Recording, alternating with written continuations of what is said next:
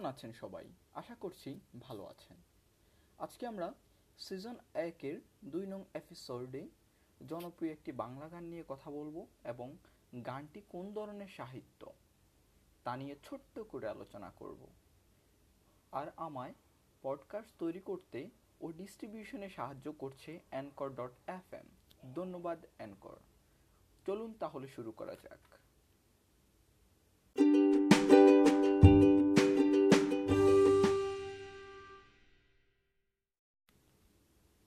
আজকের আলোচনার বিষয় ডায়াসপোরা সাহিত্য। তাহলে দেখা যাক, ডায়াসপোরা বলতে কি বোঝায়? ডায়াসপোরা শব্দটিকে যদি আমরা বিভক্ত করি, তাহলে পাই ডায়া এবং স্পেইরেন। ডায়া বলতে দূরত্বকে বোঝায় আর স্পেইরেন মানে ছড়িয়ে পড়া। এর উৎপত্তিগত অর্থ ফসলের বীজ থেকে ছড়িয়ে পড়া বোঝালেও খ্রিস্টপূর্ব দুইশো পঞ্চাশ শতাব্দীর দিকে। শব্দটির ব্যবহার অন্য অর্থে শুরু হয়। ইসরায়েল এর নির্বাসিত ইহুদিদের প্রথম ডায়াসপোরা জনগোষ্ঠী হিসেবে আখ্যায়িত করা হয়।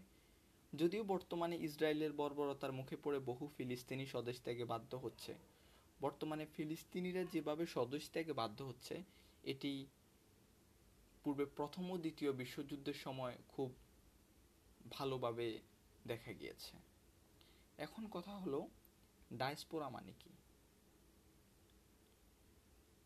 সোজা উত্তর হলো জীবিকার জন্য স্বেচ্ছায় দেশান্তরী হয়ে বিভিন্ন স্থানে বসতি করা বর্তমানে এই ধারণাটি দেশ থেকে দেশকে বোঝায়।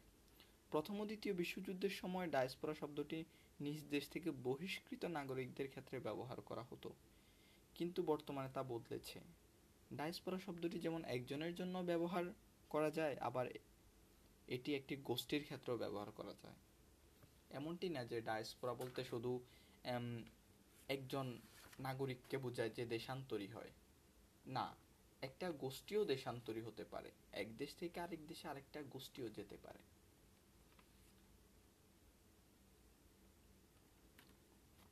ডায়াসপোরা শব্দটির ভাব সময়ের সাথে সাথে দৃঢ় হয়েছে, গভীর হয়েছে।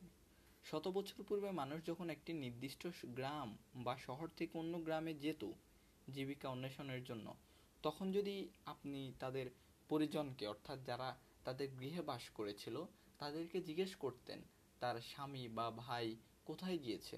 তখন কিন্তু তারা আপনাকে যে উত্তরটা দিত সেটি হলো, তারা বিনদেশে গিয়েছে। বিনদেশে গিয়েছে জীবিকা অন্বেষণের জন্য।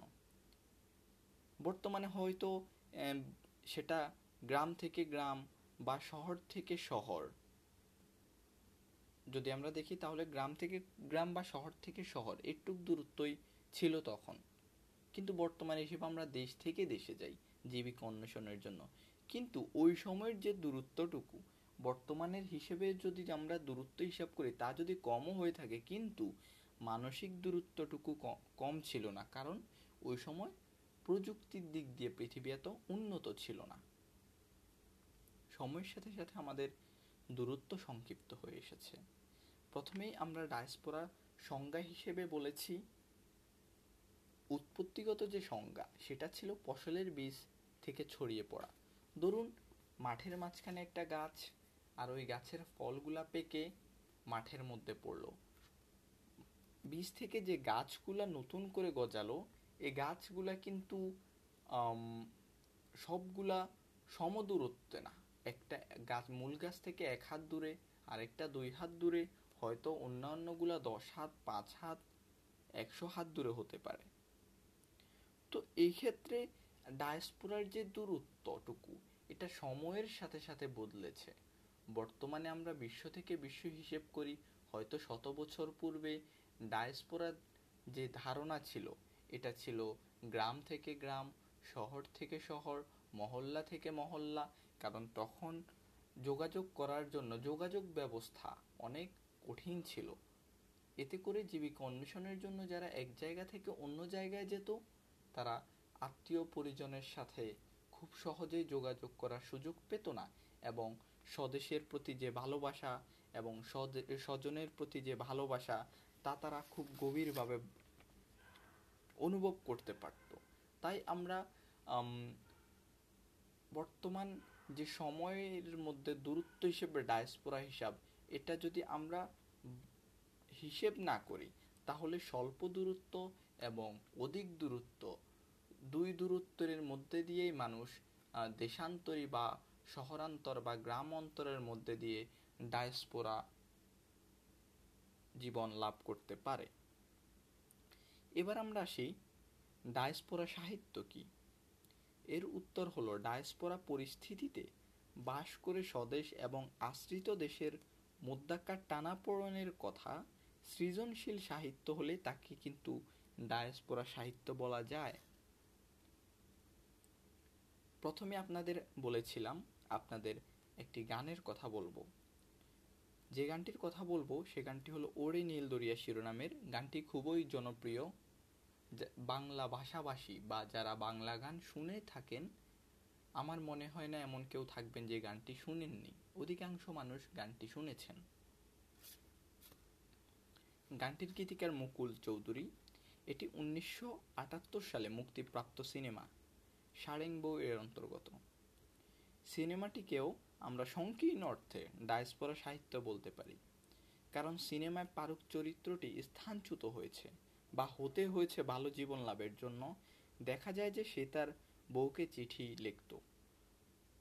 বর্তমান ডায়াসপোরিক দূরত্বের তুলনায় তা নগণ্য হলেও মানসিক দূরত্ব অনেক ছিল, আর এটি কিন্তু মনোবেদনা সৃষ্টি করত। আমরা যদি গানটির কয়েকটি লাইন, আমরা যদি গানটির কয়েকটি লাইনের দিকে নজর দিই, বন্দি হইয়া মনোয়া পাখি হায়রে কান্দে রইয়া রইয়া। হইয়া আমি দেশান্তরী দেশ বিদেশে বেড়াই তরি। এরকম যদি গানটির আমরা প্রত্যেকটি লাইনের দিকে নজর দিই, তাহলে ডায়াসপোরা সাহিত্যের সহজ ভাব আমরা খুব সহজেই ধরতে পারব। এই গানটিকে আন্তর্জাতিক প্রেক্ষাপটে ডায়াসপোরা সাহিত্য বলা না গেলেও অভ্যন্তরীণ বা পূর্বে যেটাকে আমি গ্রামান্তর বা শহরান্তর কিংবা সংকীর্ণ অর্থে ডায়াসপোরা সাহিত্য কিন্তু বলা যায়। কারণ গানটির প্রতিটি লাইন স্বদেশের প্রতি কান্না, গ্রামের প্রতি কান্না, গৃহকাতরতা খুবই দৃঢ়ভাবে ফুটে উঠেছে। আজকের আলোচনা এই ক্ষুদ্র অংশ নিয়েই। আশা রাখছি আলোচনাটুকু আপনাদের উপকার আসবে। ধন্যবাদ সবাইকে।